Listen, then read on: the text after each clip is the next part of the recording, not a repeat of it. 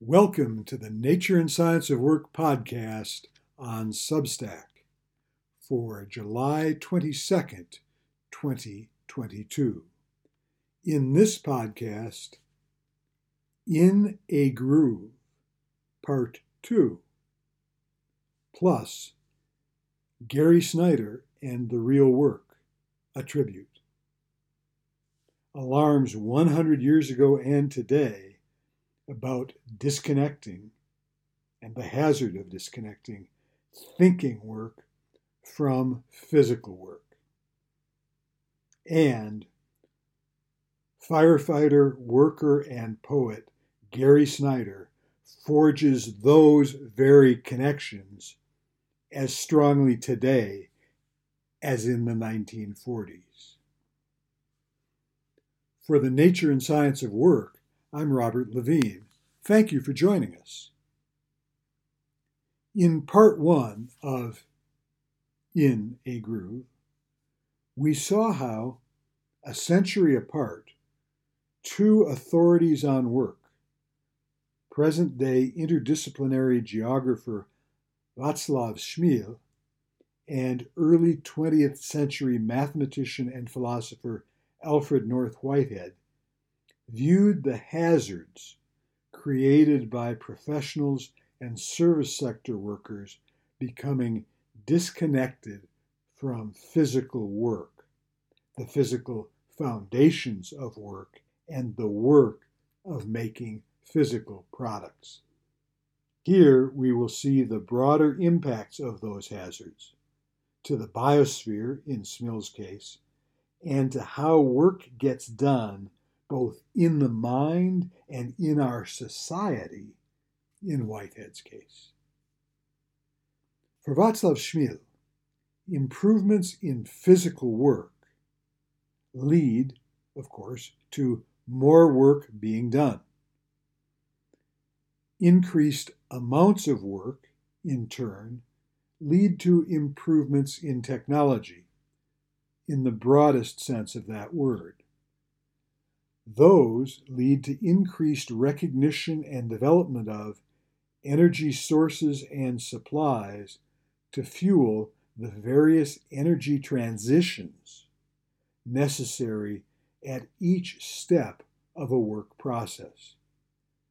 Plentiful, cheap fuel creates more uses for it and more consequences when it is neither plentiful nor cheap.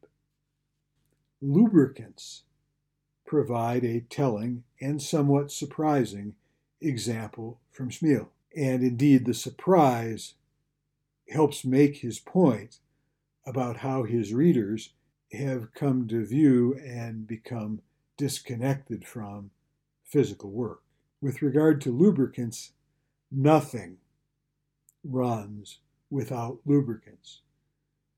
Neither cars, trucks, machines, factories, nor ships.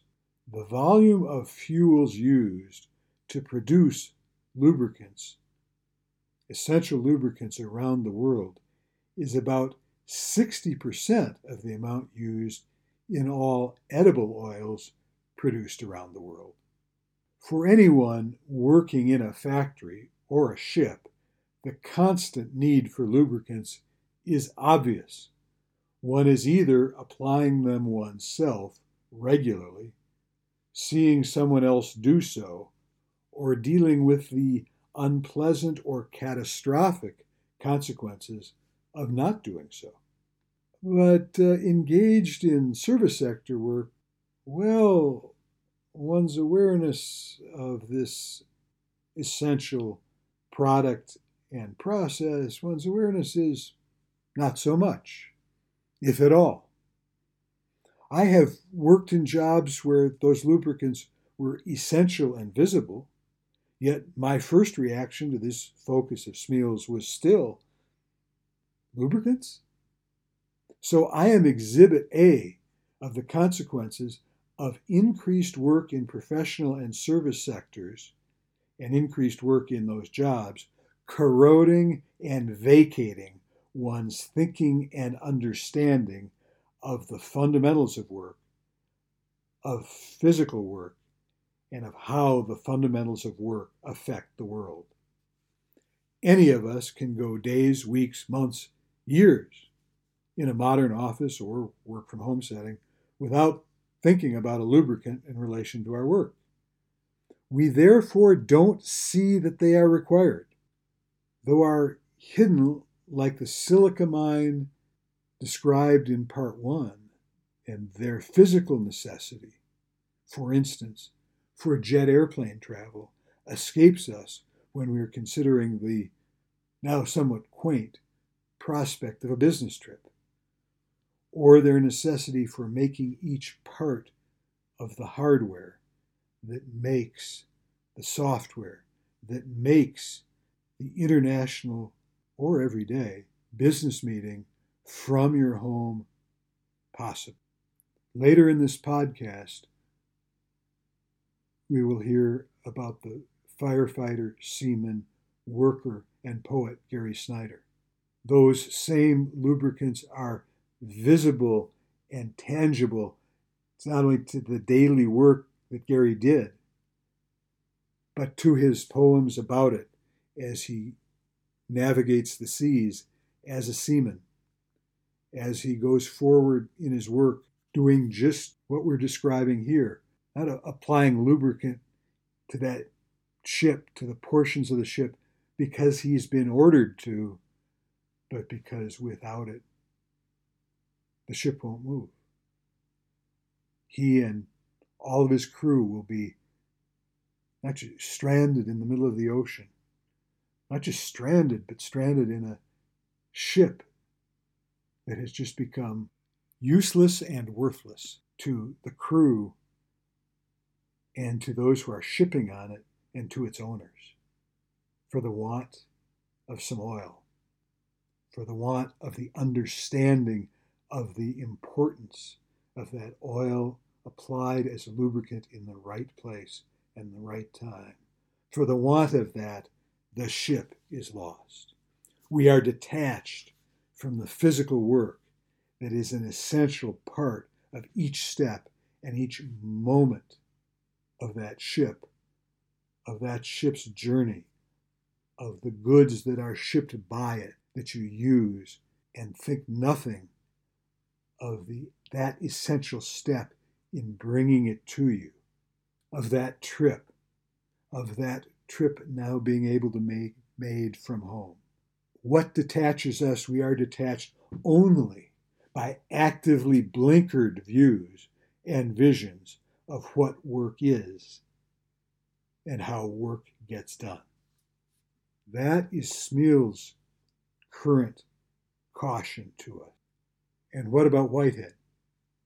Alfred North Whitehead's parallel concern is that professional training and education of any kind produces what he calls minds in a groove. A groove necessarily keeps a mind from contemplating other grooves in the course of work or from straying across country. But doing just that is essential, Whitehead says, for the functioning of society, that is, of the economy, of science, and of democracy.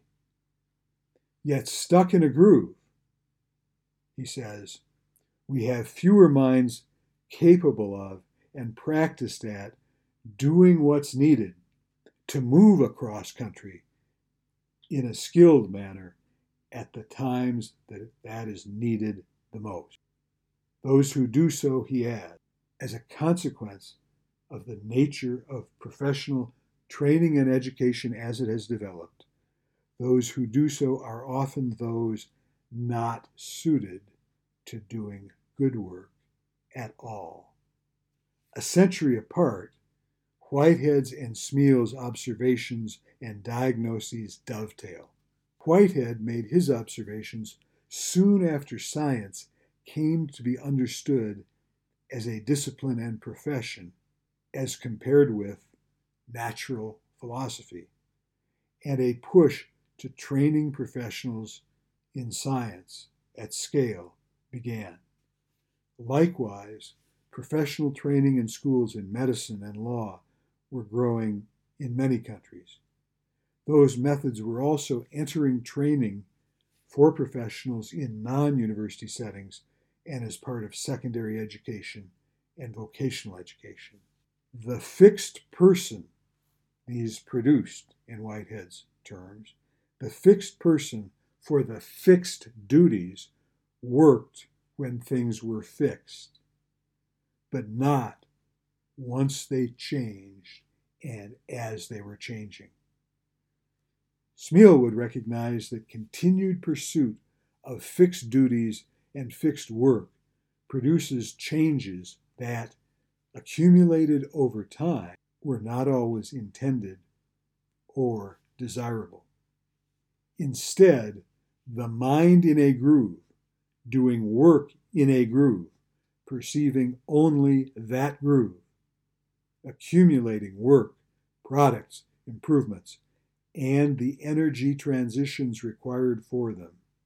That mind in a groove would not see the cloud, no bigger than a hand, moving slowly in the sky, casting its shadow now on two parallel grooves leading onward, leading onward to where the derailment was about to occur or already had. The first of these two is simply work in a groove. The groove produced by information work is like any other groove produced by work. The second, though, is a more specific characteristic of work in a groove with information. And that is, information is already abstract, already divorced from physical work, from the physical reality bringing a programmer and a professor their problems, solutions, food, followers, and pay. The two grooves, then, twin Whitehead's prescient alarm with Smil's current catastrophe. It is essential that you and I, that each of us, are instead seeing, through both Whitehead and Smil, seeing the physical and biological reality underneath each moment of your daily work each moment of each work process. Doing so frees you, allows you, allows each of us to focus on seeing and doing the real work of working each day in ways that provide tomorrows to work in for ourselves and for our living co-workers on earth. Keep seeing nature in work and work in nature. We conclude with an acknowledgement and tribute to Gary Snyder and to the real work. In the conclusion of the In a Groove piece, that phrase, the phrase, the real work, arises from a book, from a chapter, and also from a poem, each titled with that phrase, the real work, by firefighter, logger, seaman, poet, professor, and winner of the Pulitzer Prize, Gary Snyder. Snyder was honored recently at age 92 by the release of a thick volume from the Library of America, Gary Snyder collected poems, and also by a remarkable online event of thoughtful and famous people reading his poems and commenting on them, including emphasizing the plain, direct way that Gary writes about work in his poems. His first poem in his first collection is set at work at a fire lookout. His second poem is about logging. And logging is then also the title and topic of an extended poem in his next collection, and on from there, all the way to the new poem that he read to conclude the recent event in his honor.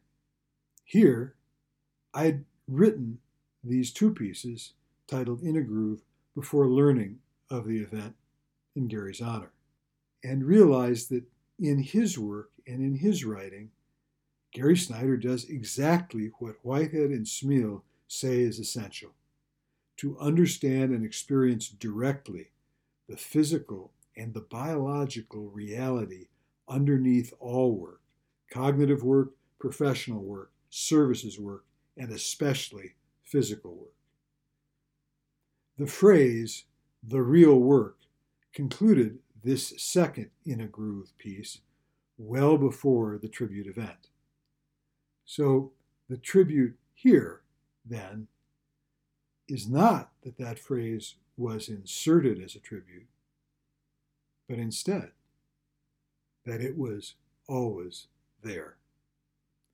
A future Nature and Science of Work Explore and Integrate pair will dive into the real work in one of its original forms and bring it to daily work and life, as Gary already has.